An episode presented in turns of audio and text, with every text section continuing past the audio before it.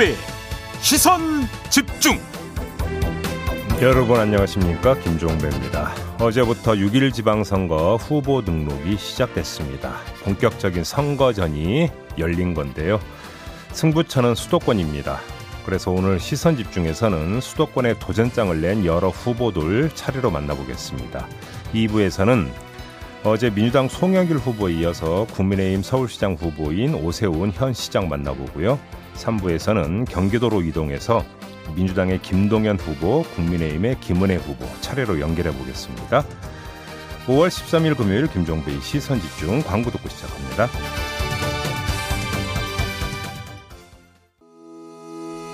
시선 집중은 촌철님들의 다양한 목소리를 기다립니다. 짧은 건 50원, 긴 건 100원인 문자 메시지 샵 8001번, 스마트 라디오 미니와 유튜브 라이브로도 시선 집중과 함께 하실 수 있습니다.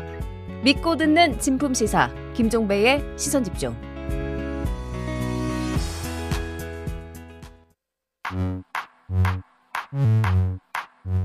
뉴욕에 뉴욕 타임즈가 있다면 시선 집중에는 JB타임즈가 있다 촌철살인 뉴스 총정리 JB타임즈 더마카와 함께 시선 집중의 문을 열겠습니다. 어서 오세요. 네, 안녕하세요. 더마카입니다. 셜록 지니님이 3년 만에 처음 체육대회에 중학생 아이가 무척 기다리는 아침입니다. 저는 아... 시선 집중을 기다리는 아침이고요. 굿모닝 아... 해주셨습니다. 3년 만에 열리는 운동회군요. 네. 얼마나 좋을까. 그죠? 네. 아이 입장에서 신났을 것 같아요. 네. 그리고 라디오 헤드님은 네. 제이비 정장 이분이 테너 같아요. 시사 테너 제비 이렇게 해주셨네요. 어, 정, 그냥 자켓 하나 걸쳤는데 아 테너 같다고요? 네. 아 노래하라는 얘기는 아니죠? 네, 뭐 시킬 수도 없고. 네. 저는 바리톤이라 네 넘어가겠습니다. 네. 대꾸를 안 해. 아 바리톤이시라고요? AS 타임 가시죠. 예, 나중에 한번 깜짝 이벤트로 한번 하시죠. 뭐 전혀, 진행 3주년 전혀, 맞이 전혀, 이런 전혀, 네, 네. 자, AS 타임 가겠습니다. 네. 어제 윤석열 대통령이 박진 외교부 장관, 이상민 행안부 장관에 이어서 이창양 산업통상자원부 장관, 이영 중소벤처기업부 장관까지 총 4명을 연달아서 임명을 했습니다. 예. 반면에 동성애와 일본군 비하 일본군 위안부 비하 발언으로 논란에 휩싸인 인물이죠. 김성회 종교 다문화 비서관에 대해서는 지켜보겠다라는 입장을 전했는데요. 예. 그러는 사이 의혹은 더 추가가 됐습니다. 다문화 센터 대표로 재직하면서 법인 돈을 자신의 대학병원 의료비 그리고 자신의 SUV 구입비 할부금으로 쓰는가 하면 이분이 반기문 전 유엔 총장 팬클럽 회장 출신인데 네. 다문화센터 재산으로 이 팬클럽 사무기기 사용료를 내거나 현수막 제작비 등을 위해서 지출한 사실도 드러났습니다. 어허. 그리고 사과문 이후에 올린 글도 계속 논란이 되고 있는데요. 예. 어제 잠깐 전해드렸지만 조선시대 절반의 여성이 성놀이개였다. 이런 글을 과거에 썼다고 하지 않았습니까? 네. 여기에 대해서 언론이 지적을 하자 부끄러운 역사를 반성하자는 것이 잘못이냐. 오히려 되물었고요.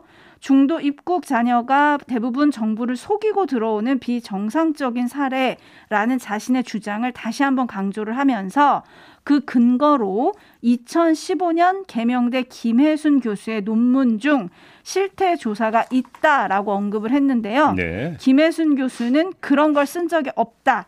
실태 조사를 한 적이 없다라고 정면 반박했습니다. 예. 자, 이쯤 되면 누가 추천했는지 그리고 인사 검증은 도대체 어떻게 했는지 좀 궁금한데 네. 대통령 비서실은 언제까지 지켜볼 것 같으세요? 오래 지켜볼 수는 없을 것 같은데요. 뭐 여론은 이미 대충 그 큰 줄기가 잡힌 거 아니겠습니까? 도대체 인사 검증 어떻게 했는지 지금 궁금하다고 했잖아요. 네. 뭐 버스 지나갔고요. 지나간 버스한테 손 흔들어봤자 뭐 백 안 하는 거 아니겠습니까? 그렇죠. 다만 앞으로를 말씀드리겠는데 지금 그 대통령 집무실에 검찰 출신 인사가 여섯 명이나 포진해 있지 않습니까? 네. 그럼 한번 답을 해보세요. 조금 전에 그 더마카가 전해준 내용에 따르면 횡령 및 유용 의혹 아닙니까? 그렇죠. 이건 법적인 문제 아닙니까? 법적인 처벌도 받으신 걸로 제가 알고 있습니다. 그러면 이거에 대해서 법률적 판단부터 내려야 되는 거 아니겠습니까? 어제 한 보도를 보니까 김성애 비서관 논란에 대해서 불법은 없지 않느냐 뭐 이런 식으로 청와대 관계자가 이야기를 했다고 하는데. 오 벌금 내신 걸로 기사를 봤는데요. 그러니까 아니 이 발언 자체가 불법은 아니지 않느냐. 아하. 뭐 이런 것도 이야기인데 네. 이 법률의 잣대를 가지고 지금 판단할 게 있고 아닌 게 있는 거잖아요. 그렇죠. 그러면 지금 번정 문제가 불거진 부분에 대해서는 왜 그럼 이런 사람을 기용을 했는가라는 이야기가 또 그러니까 따라 나오게 되는 거고요. 지켜보는데 뭘 더 지켜보는지를 잘 모르겠습니다. 여기서 음. 지켜보겠다라는 것은 그러니까 파장을 지켜보겠다는 거잖아요. 그렇죠. 그래서 여론이 어떻게 흘러가는지 대충 줄기 나온 거 아닌가요? 음. 이 정도로 하겠습니다. 네. 네. 저희도 지켜보겠습니다. 네. 제이비타임즈 오늘 주목할 뉴스 챙겨드리겠습니다. 예. 먼저 첫 번째 뉴스는 어떤 건가요? 뭐 대통령 집무실만 이야기할 게 아닌 것 같고요. 민주당으로 가겠습니다. 네. 당이 박완주 의원을 성비 위 혐의로 제명을 했습니다. 정책위 의장을 지낸 삼선 의원입니다. 이런 사람을 제명 조치했는데 보호자진을 성추행에 따른 제보가 접수돼서 당 윤리감찰단이 조사한 뒤에 비대위가 전격적으로 제명 결정을 내린 겁니다. 음. 김원희 의원의 경우도 이제 문제가 불거졌는데요. 전 지역보좌관이 동료 여직원에게 성폭력을 가했고 이후 의원실 직원 등에게 합의 종용 및 비난을 받았는데 김원희 의원이 이를 알고도 별다른 조치를 취하지 않았다. 음. 이런 지금 의혹이 제기가 됐고요. 네. 김원희 의원은 입장문을 내고 사과를 했다고 하는데 윤리감찰단이 곧 조사에 나선다고 하거든요. 네. 그러니까 김원희 의원의 경우에는 2차 가해 의혹이 지금 제기가 된 거라고 봐야 되는 겁니다. 네, 어제 이런 일이 한꺼번에 터지면서 민주당 지도부가 대국민 사과에 나서기도 했는데요. 네. 박지원 공동 비대위원장의 말 잠깐 들어보시죠. 피해자분과 그 가족분들 그리고 국민 여러분께 사과드립니다.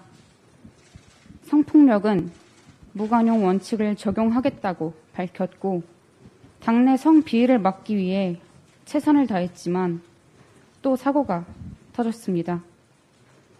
더불어민주당을 대표해 다시 한번 사과드립니다.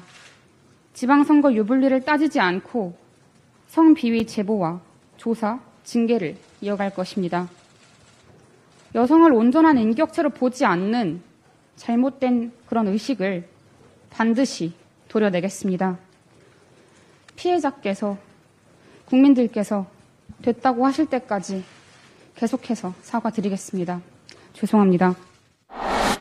네, 지금 다홍이 님이 아니 매번 왜 이럽니까? 라고 해주셨는데 네. 어떻게 이런 일이 이렇게 한꺼번에 좀 터지게 됐을까요? 자, 여기서 그러니까 두 가지 포인트를 한번 좀 짚어보겠는데요. 한 가지는 철저한 조사와 또 한 가지는 재발 방지 네.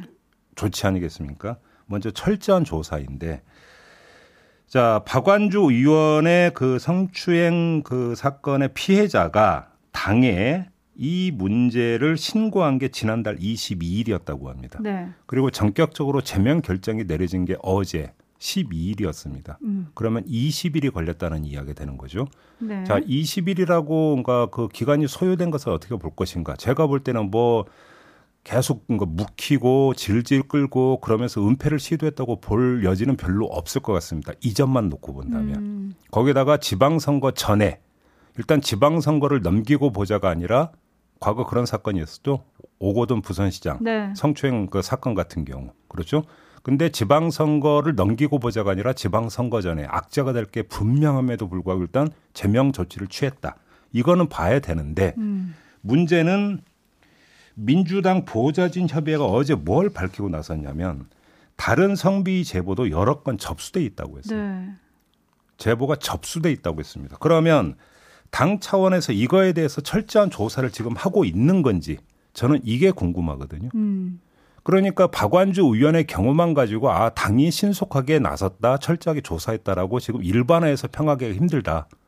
그러니까 민보엽 어떤 주장대로 여러 건의 제보가 무슨 내용이고 실제로 윤리 감찰단이 지금 움직이면서 조사를 하고 있는지까지 지금 파악을 해야 된다라는 거고. 네. 김원희 의원의 2차 가해 의혹 같은 경우도 이게 불거진 지가 꽤 됐다라는데 이제 윤리 감찰단이 이제 나선다는 거 아니겠습니까? 그런 점에서 당의 지금 그 대응이 굼뜬 거냐 아닌 거냐. 음. 요거에 대해서 면밀히 판단할 필요가 있다는 점 하나 말씀을 드리고요. 네. 더 답답한 건 재발 방지 대책인데요. 여러 건이 있지 않았습니까? 과거에. 있었죠. 이때 당 지도부가 했던 이야기가 뭡니까? 재발 방지를 약속을 했었어요. 네. 대국민 약속으로. 뭐가 그러니까 그러면 어떤 대책이 시행이 돼서 뭐가 근절이 됐습니까? 왜 이게 지금 연쇄적으로 다시 나타난다면 재발이 방지가 되는 게 아니라 재발이 계속되고 있는 거잖아요. 재발, 삼발, 사발 계속 나오고 있는 거잖아요. 네. 뭐 했습니까 도대체? 그러면 네. 재발 방지 대책이라는 게 도대체 뭡니까? 그걸 좀 한번 좀 속 시원하게 한번 좀 밝혀주세요. 음. 뭐 성인지 감수성 교육 한번 시키는 게 그럼 재발 방지 대책입니까? 그런 게 답답해서 드리는 말씀입니다. 네, 그리고 또 답답한 거는 박완주 의원의 경우에 성비위 문제가 당에 이제 공식 접수가 되자 네. 이 보좌관의 의원 면직을 유도한 사실도 어제 좀 보도가 돼서 정말 예 그러니까요. 현재 예. 논란이 되고 있거든요. 예. 일단 또 사과보다는 좀 덥기에 급급했던 거 아니냐 음. 이런 지적도 지금 받을 수밖에 없는 상황인데요. 예. 춘철님들도 좀 실망을 많이 하신 것 같아요. 음. 김정원님 이재명 출마 흥행 다 깎아먹고 있네요라는 지적해 주셨고 네. 오하나 구하나님 저런 사람들이 국민의 대표라니 참 한심합니다. 초원님 갈수록 태산이라더니 민주당 악재는 갈수록 태산이네요. 5300님 민주당 매번 철저한 조사 재발 방지 대책 마련이라고 했는데 결론은 아무것도 없네요. 라고 해주셨고요.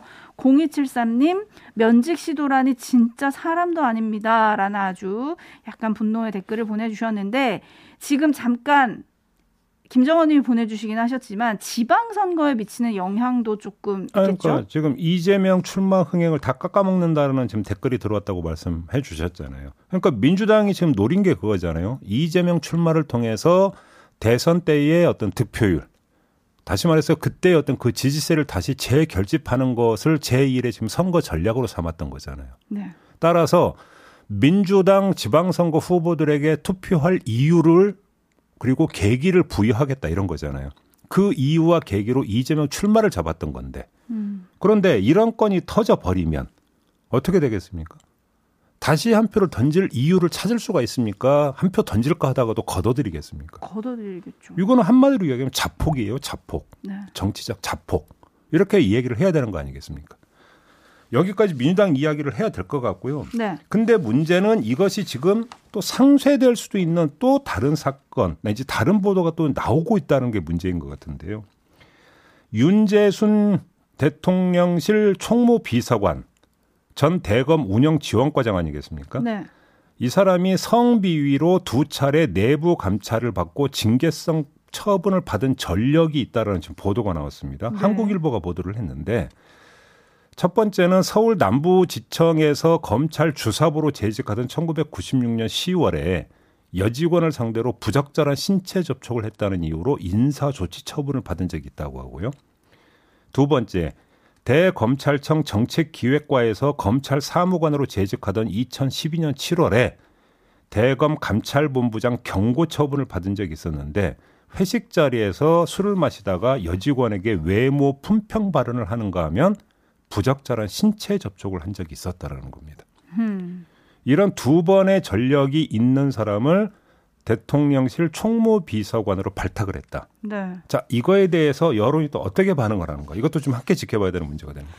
네, 안 그래도 김성만님 네. 김성만님이 오늘 보니까 대통령실 인사도 성비 인사 있다고 하더만요라고 이제 댓글을 먼저 남겨주시긴 하셨었는데요. 네. 아니 이런 일들이 왜 이렇게 곳곳에서 일어나고 있는가? 음. 또 관건은 얼마나 제대로 신속하게 그리고 투명하게 수습을 하고 대책을 마련하는가? 네. 요거 아니겠습니까? 예. 그 과정을 저희도 시선 집중하면서 지켜보도록 하겠습니다. 네. 제이비타임즈 다음 주목할 뉴스는 어떤 건가요? 어. 민주당에서 성비 사건이 터진 그날 국민의힘에서는 정과자 문제가 발생을 했는데요. 당이 유천호 강화군수 후보를 공천하자 경선 경쟁자였던 사람이 공천무효 확인 소송과 효력정지 가처분 신청을 냈거든요. 네. 유천호 후보가 사기죄 등으로 실형과 집행유예형을 받은 전력이 있는데도 당이 공천을 했다. 이 점을 문제 삼은 겁니다. 왜냐하면 당규 14조를 보면 사기 횡령 등 재산 범죄, 그리고 선거범죄, 강력범죄 등으로 집행유예 이상의 형이 확정되면 후보자 추천 대상에서 배제한다. 이 규정이 있는데 이걸 어기고 공천을 했다. 이렇게 주장하면서 이제 법원으로 달려갔던 거죠. 근데 서울 남부지방법원이 이 신청을 받아들였습니다. 음. 그래서 본안 소송 판결 전까지 효력을 정지시켜 버렸습니다. 그러면 어떻게 되는 건가요? 자, 이렇게 되어 버리면 당의 공천은 무효가 되는 것이고 오. 자, 이후 파장인데 문제는 이런 사례가 이 그 유천호 후보 한 명으로 한정이 되느냐가 지금 이제 그 관심사가 되는 거죠. 네. 다른 사례가 만약에 연쇄 도민으로 나타난다 문제가 좀 커진다 이런 이야기가 되는 건데 자, 서울 남부지방법원의 판단을 일단 그래서 다시 봐야 되는데요. 정당 자율성이 보장된다고 하더라도 정당 자신이 정한 당헌과 당규를 중대하고 명백하게 위반하는 경우에는 그 효력이 사법심사의 대상이 될 수 있다. 이렇게 확실하게 밝혔으니까 비슷한 사례가 있다면 또 그런 사람들이 법원으로 달려가면 이것도 받아들인다라고 지금 해석을 해야 되는 거거든요. 네. 이러면 공천 문제가 꼬이게 되는 거죠. 자, 그럼 이거는 국민의힘으로 한정이 되는 문제냐? 그렇진 않을 것 같은데요. 민주당으로도 연결이 될 수 있는 거잖아요. 네. 그런데 지금 민주당의 당원 당규는 국민의힘 같은 경우는 뭐 재산범죄, 선거범죄, 강력범죄식으로 이게 구체적으로 명기돼 있지만 민주당은 또 반인륜적 범죄로 되어 있다고 합니다. 음. 여기서 이제 적용 범위가 어떻게 되느냐의 문제가 좀 있겠죠. 이걸 함께 봐야 되고 아무튼 그러면 국민의힘이 대응이 어떻게 되느냐도 궁금한데 일단 투트랙인 것 같습니다. 법원의 판단에 불복해서 일단 항고하기로 결정을 했다고 하고요. 네. 이거는 근데 오래 걸리지 않겠습니까? 음. 그래서 어떤 조치를 내냐면 유천호 후보는 탈당을 해서 무소속으로 출마하고 당은 다른 사람을 공천하지 않기로 했다고 합니다. 오, 그러면 만약에 이분이 당선되면 그냥 그러니까요. 어허. 그러니까 결국은 이 그 유천호 후보의 생환을 위한 우회를 열었다. 뭐 이렇게 평가를 해야 되는 거 아니겠습니까? 네. 아무튼 근데 문제는 이런 사례가 또 나올 것이냐, 파장이 커지느냐. 요거는 좀 뭐 국민의힘 특정 후보의 문제를 떠나서 당 전체의 문제이기 때문에 좀 주목해서 봐야 되는 사안이라고 정리를 해야 될 것 같습니다. 네, 7758님이 국회의원 지방선거 출마자들 전과 있는 분들 엄청 많지 않나요? 이제 어떻게 해요? 라고 해주셨는데, 음. 선거 공보물에 보시면 나와 있거든요, 사실. 음. 엄청 다양한 범죄들이 있었는데, 이거 이제 앞으로 어떻게 될지 좀 네. 지켜보도록 하고요. 1128님, 야당이나 여당이나 대통령실이나 다 난리네요. 라고 네. 정리를 해주셨습니다. 네. 제이비타임즈 다음 주목할 뉴스는 어떤 건가요? 한 보수단체가 양산 평산마을에서 밤새 확성기로 야간 방송을 하고 있다고 합니다. 문재인 전 대통령 사저 맞은편에서 국민교육 헌장을 낭독하는 방송을 계속하고 있다고 합니다. 야밤에. 네.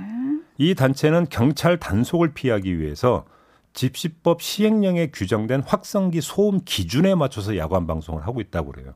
그러니까 이 소음 기준을 보면 주간과 야간 심야로 나눠져 있고 이 시간대별로 네. 또 주거 지역과 학교 종합병원 그리고 공공도서관 기타 지역으로 또 지역도 나눠져서 소음 기준을 정해놓고 있는데 똑같은 주거 지역이라고 하더라도 도시의 주거 지역과 농촌의 주거 지역은 환경이 다 같을 수가 없잖아요. 그럼요. 일상 소음 자체가 달라요. 그러니까요.